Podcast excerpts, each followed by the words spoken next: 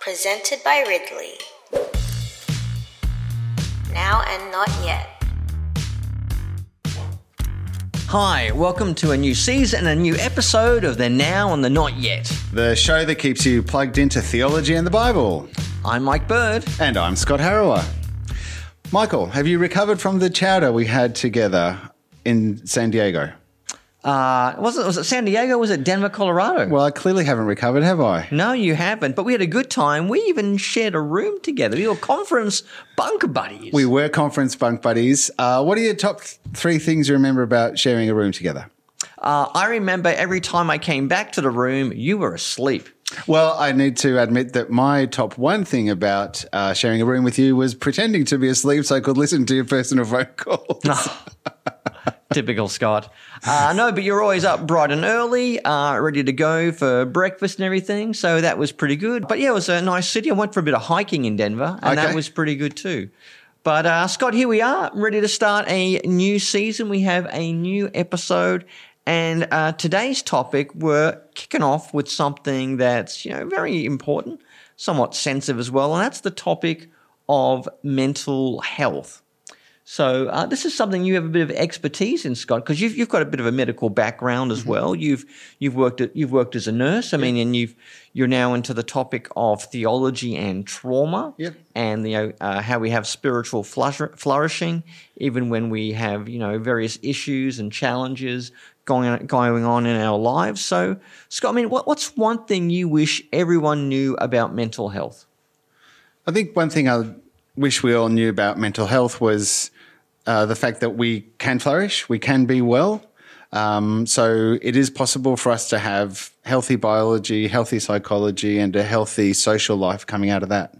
So I think um, here in Australia, sometimes we're a bit defeatist about what might be our future if we have been diagnosed with alternate mental states or mental health distress. So I think one thing that we're wanting to do here at Ridley College with the grad dip of mental health and the subjects that we teach is promote good mental health and um, wellness for people, flourishing. And most people at some point in their lives are going to have some mental health challenges. That's right. So we've got some stats here from the Australian Bureau of Statistics, which says that over two in five Aussies aged 18 to 65 are going to suffer from mental health distress at some period in their lives. And interesting, Mike, is that for those who suffer mental health distress, over half are going to suffer from 12 month conditions. So people are going to be unwell for over 12 months with that diagnosis. And what's tricky is when you're unwell psychologically, that's going to spill over into relationships, into your workplace, into your ability uh, to maintain friendships and so forth. So it's a really rough time. Um, and here in Australia, since we've had COVID, things have got worse. Oh, definitely. Yeah, I mean, uh, I, I survived COVID fairly well as a um, extreme introvert. I kind of cope reasonably well with being locked up in small confined space with nothing but my thoughts to entertain myself. Uh, but for other family members in my house, I can tell you uh, the first two weeks were a novelty. After that, it was kind of distressing. Uh, as much as you love your own family, uh, being locked in a confined space with them for long periods of time was bad. And then you got all the things you can't do, the things you worry about, you get anxiety about. It was a distressing, and and you could argue that the whole country, I mean, particularly here in Melbourne, you know, one of the most locked down cities in the world, uh, we had huge COVID distress, and that's going to last for the whole generation Yeah. uh, of people for the rest of their lives. So, uh, you know, what do you what if you if you had to say to a pastor, look, there are th- there are here's two things you need to know about mental health, or just to people in churches. What's the top two things you would want people to know about mental health? I mean, not not just the fact that it's so widespread. Uh, what would you say to Christians? Here's what you need to know about mental health. Well, I think the first thing is that, you know, is a definition. And then the second thing would be an approach. Yep. So, firstly, a definition of mental health has to do with well being in terms of how our biology, psychology, and sociology is, is working. So, it's a functional definition. It's also to do with having um, feelings. Uh, that are positive feelings and not being overwhelmed by negative feelings and looking back on our lives and our futures with distress. When we're healthy, also has to do with being able to engage positively with others, to find meaningful work, and to feel like we're accomplishing what we set out to accomplish. So there's lots of factors in mental health. I think it's important to recognize those. It's not just one factor. But I believe that the most important thing, Mike, is that we take what I call a TBPS approach theological, bio, psychosocial approach. Okay. So um, that means for us as um, Christian workers, uh, one of the first things we need to do is to make sure that people are getting good psychiatric help Yep. to assess the biological, psychological, some counseling to help us with talk therapy, with some skills, because a lot of mental health is about skills, how we process the world, Yeah. how we are resilient and so forth. And then community groups in terms of the social, but then it needs to be framed in a theological way. Um, so it's a TBPS approach, theological, biopsychosocial approach. That's what I recommend. Okay, well, that's good to know about. That's a little bit more than just, you know, pray more, read the Bible more, and listen to 1980s Amy Grant. Yeah, sure, You know, sure, some of the, sure. some of the real sort of low key, um, you know, p- um, counseling things you can get. Uh, I mean, you, you've mentioned that we need a theological framework, but there's also a thing about spirituality. And, you know, there's been a great many Christians, um, you know, throughout the centuries who have been great Christian leaders, either in like theology, ministry, or missions, but many of them have had lifelong mental health challenges. Exactly. So Uh, Luther, for example, Luther is one. Um, I mean, is is there a spirituality of mental health? Is there is there is there an influx? Because we often might think that any illness is because there's something wrong with me, something bad, something deficient, some something sinful about me. Where you know mental health can just be part of the the, the, the course of our lives and, and how we interact with the world. What do we what do we need to know or understand about spirituality and mental health? Well, I think one of the big things to know is that that we're made in God's image, and that means that we're made for God's presence within. We're made for flourishing relationally, functionally, morally, and in terms of understanding the world. And when there is a situation or social structure that's impeding that flourishing, it's very painful for human beings because that's how we're wired up. So, a spiritual understanding of the person helps us understand our breadth, which then in turn helps us understand why it's so painful when we're experiencing alternate mental states, which mean that we can't relate to others in a way that we might otherwise. We can't carry out those things that we might otherwise. We don't understand and perceive in ways that we might otherwise. Or we may feel entirely distant from God, and therefore our faith just drops away. So mental health has tremendous impacts on people. And I'm really huge, Mike, on the fact that we need to understand the work of God, the Trinity, with us as a tremendous resource. And I'll just give you one example. Great. Jesus is God the Son incarnate. He is a living human being and he is a person just like you and I, but is, he is the one trustworthy person that there is. He calls himself our friend as well as being our Lord. So in Jesus, we have a trustworthy friend. And I think it's key for us that in, in the valley of darkness, we are encouraged by others when we can't do it ourselves. And when we can do it ourselves to a certain degree, to actually reach out to Jesus as a friend and have lots of reminders in our lives of his friendship. Could, could you add to that the Holy Spirit as our comforter, as our Oh, absolutely. our advocate? Absolutely. There's ton, tons of things. I was just mentioning one. Yep. And centrally, Jesus, our friend, is, is important. Obviously, um, the Spirit and then the community of the Spirit too.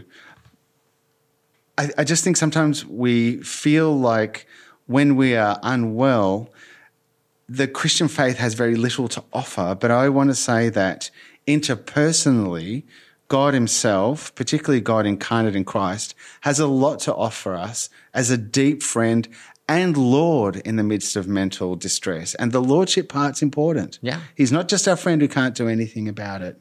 He's actually the Lord of history, which means we're going to see him at the end face to face in heaven. But he also has the power to shape history, even when we're unwell. And I think that that's the best kind of friend we could have, Mike. Well, for people who have their own dark night of the soul or feel like they're in the Slough of Despond, anything from anxiety, I mean that's that's that's good to know that you know it's it's it's normal, it's part of life. There's nothing to feel guilty about, and there is there is help. There's good Christian counsel out there if you seek it. So great. Yeah. Well, thanks, thanks, Scott. That was great. No worries. Thanks, Mike. Hi, friends. Hope you're enjoying the show. And if you are enjoying it, hit that subscribe button. And don't forget to share with your friends if you think they'll enjoy it too. And especially leave a comment or question. We'd love to hear from you. Scott, many people can experience dark times in their life. I mean, it's not just you know mental health. Uh, there's trauma. There's you know things that you know happen to them, happen around them, Yep. which raises the question of evil.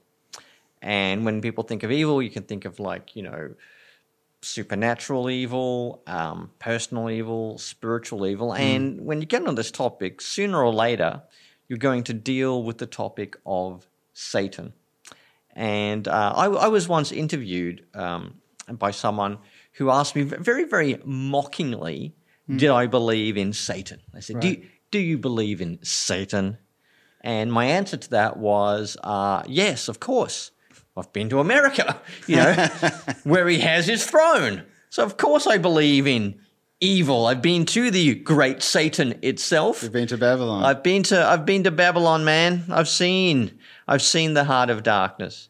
Uh, but but more seriously, um, you know, what, what do we what do we make of of, of something a, a topic like Satan? Is this just sort of you know uh, a mythology? You've got to got to have a, a villain in the story. You know, uh, you know, in, in I mean, in, you know, in, in the Bible, you know, we talk about how um, Satan kind of evolves from this sort of you know angelic creature to a tempter, uh, and is then pitted against God and Jesus. And you, you, know, you can see in, in different literature in the Hebrew Bible and, and the New Testament, and uh, Satan becomes the sum of all human and supernatural evil that there is. We're, um, so, do you mean, what do you mean when you say he evolves and he becomes the sum of evil? Or well, you can see how that you get more and more information uh, coming across uh, the Bible, ranging from the Book of Job, where you know Satan wants to go and test um, Satan. I mean, Satan really means you know the, the, the tester or the tempter.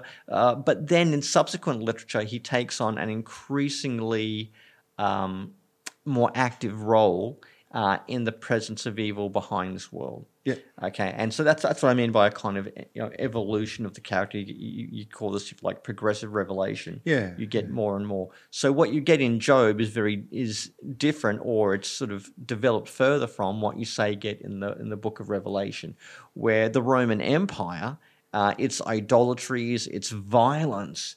Is at one level a manifestation of human evil, but behind the scenes, there is something far mm, darker. Mm, mm. So, uh, in, in theology, in theology, you know, what are some different approaches to Satan understanding that whole realm? Well, I mean, one of the principal ones is, as you said, taking Satan very seriously as a personal agent mm-hmm. made by God. So he's he's a creature, Yep. yet he is outrageously powerful. So he is a immaterial spiritual being with an intellect and a will and the ability to shape actions in the world. And he can do that directly and indirectly. Yep. So he's not to be trifled with and he's incredibly powerful. And one way to understand the story of human beings is to understand us as actually caught up in a much grander cosmic war between God and Satan. Mm-hmm. So, yes, we understand that, that Jesus only takes on a human nature, so he affirms how important we are, we're saved by God, and so forth. But the whole reason why it's all a, a difficult time right now is that there are these dark powers at war with God, and we are these poor little humans caught up in this larger conflict. And what I like about that approach, Mike, is that it keeps the spiritual on the table. Yep. So, but d- does that lend itself though to a type of you know Frank Peretti, this present darkness, where there's like you know demons you know behind the pot plant, and you know, and like our prayers are like the artillery that God needs to blow apart the demons. And if we're not praying, then God can't defeat the demons because we're not praying enough. I think where I'm taking my cues from is um, first to third century Christians, Oh, yeah. basically, who, so Clement of Alexandria, for example, they never lost sight of the fact that we live in a realm uh, replete with angels, archangels, Satan. And if you want to understand history and the way that we're constituted as people and why we behave in the ways we do, you do need to take the demonic into account, together with the work of the Holy Spirit, of course. And it just gives us a way of explaining the otherwise unexplainable. Why Yep. terrible things happen, surprising things happen. Um, I think if we've got a strong understanding of the devil, Yep. then we won't be blaming God for things that he would never do. Yep. I mean, one of the most powerful things I've ever read on theodicy was to do with um, walking through devastation. When you see people that have died, like in a tsunami, Yep. is to remember you're not looking at the face of God, right? Yep. You're looking at the face of God's enemy. That was really helpful for me in terms of understanding uh, theodicy and how God is related to evil. So I think we we really need to hold on to what the Bible teaches us about the devil being a personal agent who is essentially anti-God, Yep. and he has very powerful will of his own, and he is involved in in our history. Yeah, I like everything you said, Scott. I, I think there is the contest between God and Satan. The only thing I want to emphasize is Satan is not in God's league. Okay, so he's not an equal rival. So, so, Definitely. so, so it's, it's not a type of dualism. This really is a type of um, uh, mosquito or, or, or a horsefly or something like that. That can be, you know, annoying and buzzing, but ultimately God is not threatened by this. And this um, menacing creature, you know, we don't use I call it a fly or a scorpion, whatever analogy you like, um, is living on borrowed time. Okay, because Yeah. the, the story has been written, the ending has been told, and all evil is defeated, destroyed, and replaced with God's shalom, God's peace. Yeah, I agree with you. I agree. So I'd like to talk about two books that sort of exemplify a couple of different approaches, right? Okay. So we've got Against the Darkness by Graham Cole, former principal of Ridley College. Big fan of the man. Big fan of the man. Um, so his approach is similar to yours. It's a biblical theology of observing um, who the devil is, what he's like throughout the Bible.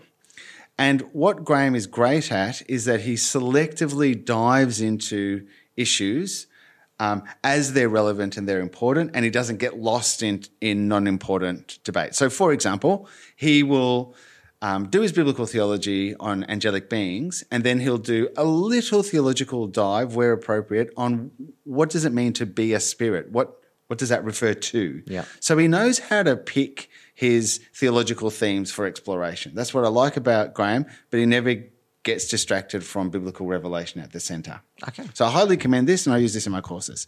A different view is Michael Heiser's. He has this book, Demons. Now, I'll ask you for your take in a second, but mine is it's a bit of a Bible code. So it's like he knows all this stuff about um, background beliefs in um, the area where Israel was to do with watchers and the the fallen spirits of dead giants related to the Nephilim, and that's where demons come from. And it's like unless you know the archaeological background he knows, you can't really unlock the Bible. So it felt like a Bible code to me. So I found this book a bit confusing, but I, want to hear your take. I think Heiser is very big on the, on the ancient Near Eastern background of Yes, the Bible. yes. So he wants to talk about things ranging from uh, the Kittim in the Dead Sea Scrolls, you know, you know, Belial, so that language, the way you have evil spirits also in Mesopotamia and Babylon, yeah. and how that's part of the world of the ancient Israelites, but of course develops its own story uh, as God reveals Himself to uh, the Israelites through you know, the law and the prophets and everything. So, yeah, I, I, I would argue that Heiser is providing the raw materials that eventually become part of the biblical theology that Cole is doing. Well, but, but let me push back a bit. So, for example, he has this one idea that there are these evil spirits who come down and they basically teach humans how to develop technologies like weapons so that we may go. Elon Musk. it suddenly makes sense. I bet if you add up the numbers of his name, it's 666. That makes so much sense. T E S L A S. No, Tesla's only got five letters. Okay, anyway. okay, I'm with you. Um, So, I'm with you. so for example, he says we, we need to understand that really it's the demonic that are behind uh, humans developing technologies of war once they're outside the garden. And um, that helps us to understand why people are sinful against each other. Now, that's not in the Bible. yep. And it seems to me that in the Bible, we're the ones that develop technologies of war, and that's part of human sin. And and there may be demonic influences in the background, but I wouldn't. When I'm teaching theology, I wouldn't want to want to forefront the demonic and not actually take into account that no, it's actually human cultures, de- like Lamech, for example, developing war and boasting in war and becoming violent. Like we're involved in that. I'm not sure that putting an emphasis on demons teaching us that is what the Bible's teaching. Okay. That, that's my basic question. Well, I guess it's just one of the different discourses between how you deal with it at the level of uh, the history of cultures in the ancient Near East and thinking about it at a systematics level. But there we go. Satan in the Bible, in the world, lot to think about, lot to consider. So, Michael, I've been on holidays, and as you know, I like reading magazines. And I came across this Lego magazine, and it had this bloke on the cover that reminded me of you. Well, obviously, I mean, I've always said I'm not James Bond, but no one's ever seen us in the same room together. Very dapper, and he gets things done, my friend. Do you think, um, as we think about Christian leadership these days, do you think James Bond is a good model for Christian leadership? No, I don't. Um, surprise, surprise. no, um, horrible womanizer, um, brutal killer, uh, and always kills people with some sort of, you know, funny quip. Like, you know, guy gets elec- electrocuted and he goes, shocking. Shocking.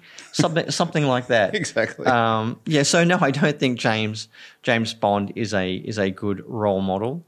Um, but good good role models and leadership can be hard to find because all leaders ultimately are fallible people, and I tend to focus on what makes a bad leader. You know, and what makes a bad leader? uh, I think I think a, a number of, of things. Um, it comes down to personality, competence. I tell you, one of the best metrics for leaders is how they give criticism and how they receive criticism. Right. Uh, because if they're very, very defensive when they receive criticism, that I think betrays a lot of insecurities and an unwillingness to learn and to be self critical and reflect. And often when they give criticism, they can do it in the most condescending, demeaning Yes. way because they don't want to correct, they want to put you down. yes. And that makes them feel better. Can I mention a related one, which I find helpful, is whether a leader celebrates the success of others. Yes. Because it, it takes someone secure and godly and loving to celebrate someone else's success. And that's that's biblical because one of the things about you remember Solomon, uh, he didn't like it when they uh, not Solomon, sorry, Saul. Mm. Saul, yeah, Saul Saul. said, David, Saul has killed his thousands, and Saul, uh, Saul has killed his thousands, and David his tens, tens of of thousands, yeah. And Saul did not like that. jealous. He, he was jealous. Yeah. And I think that's important. When people try to get rid of their own staff or support them because they're too good and they and they feel threatened by that. And I can say both in the army, I have worked for some people who I think were certifiable psychopaths. Yeah, right. Along those lines. Uh, and even in Christian ministry, you can you can come across some people um, who do have uh, a narcissistic tendency, uh, a lack of empathy. And uh, w- one thing I've learned is uh, when success is an idol, bullying become a sacrament. Yeah, that's true, isn't And it? I think, you know, people say, well, long as it's successful, long as the church is growing, lots of things are happening, we don't care about the number of bodies hidden at the back, of, you know, that, that, that they've been thrown off the bus or thrown under the bus. So who's a, who's a good model of leadership in the Bible? Like, can can we go from Bible to leadership tips for today? Or Uh, I think we, we can a bit. Um, obviously, Jesus, got to be Okay. pretty close. Uh, the Apostle Paul with qualifications, because I think even Paul was did not have the most perfect personality. Sure. Um, but also, th- I, I, tend to look to more contemporary examples. I know. Um, you know, I, have worked with some very good principals in the past who have been good leaders, mm-hmm. and some good. Uh, probably one of my one of my favourite sort of statesman-like leaders is a Southern Baptist by the name of Timothy George. Um, yes, I think George, he yeah. he personifies a mixture of scholarship, mm. spirituality, and institutional management. Scholarship, spirituality, and institutional management. That's good. I think that's something. I think that's something to, to reflect on the qualities of a good Christian leader.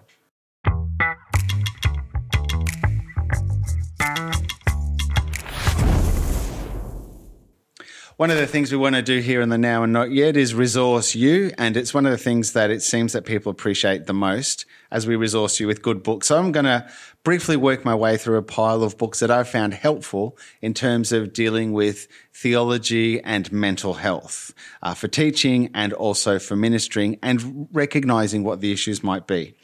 So, Theology for Psychology and Counseling. This is a very helpful book. It's just come out. Um, what's good about this is that the authors understand that God is at work throughout the world. They understand common grace and they also understand the work of the Holy Spirit and that being involved in the work of helping people um, in mental health distress through counseling and psychology and ministry is largely joining in with what God might be doing through his spirit and the faculties of human beings together as they walk towards health. So let me give you a little analogy that I found was really helpful.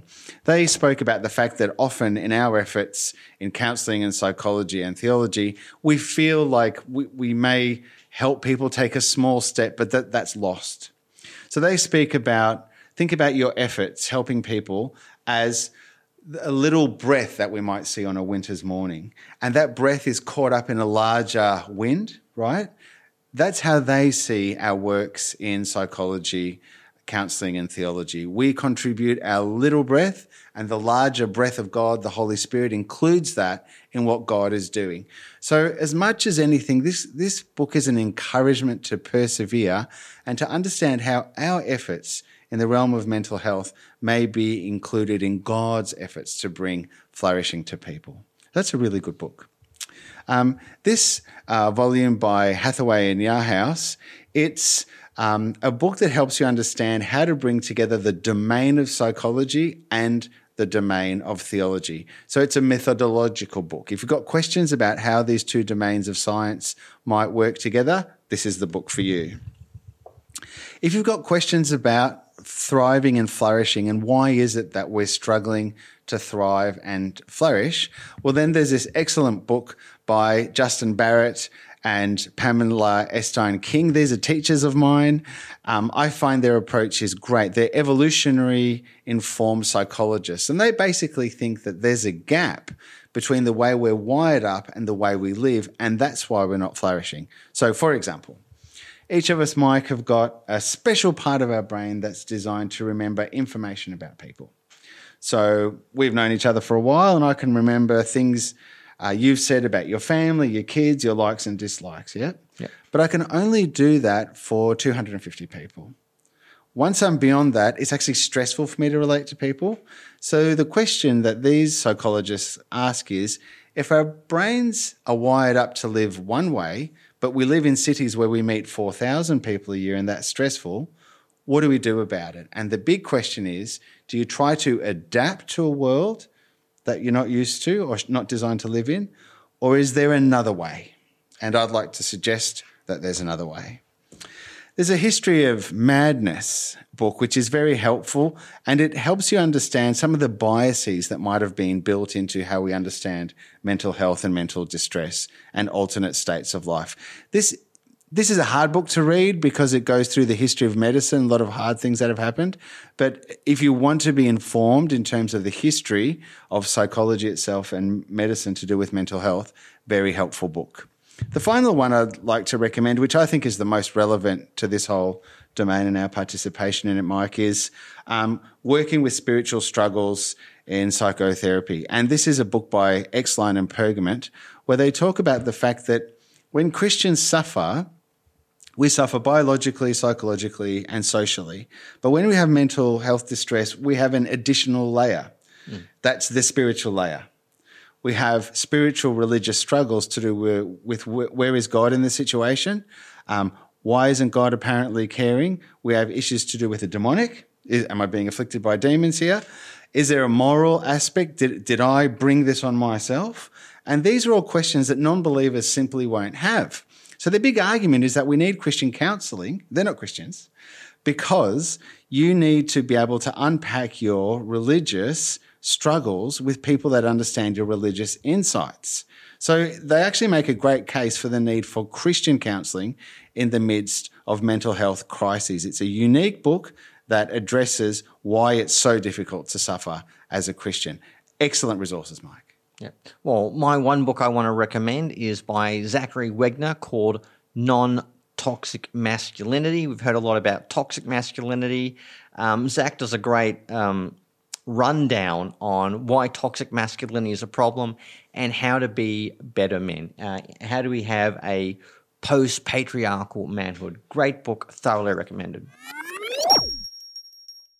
Well, Scott, that's the end of episode one. We've covered a lot. We've talked about mental health, the demonic. Uh, we've even covered leadership and checked out a few good books. We have.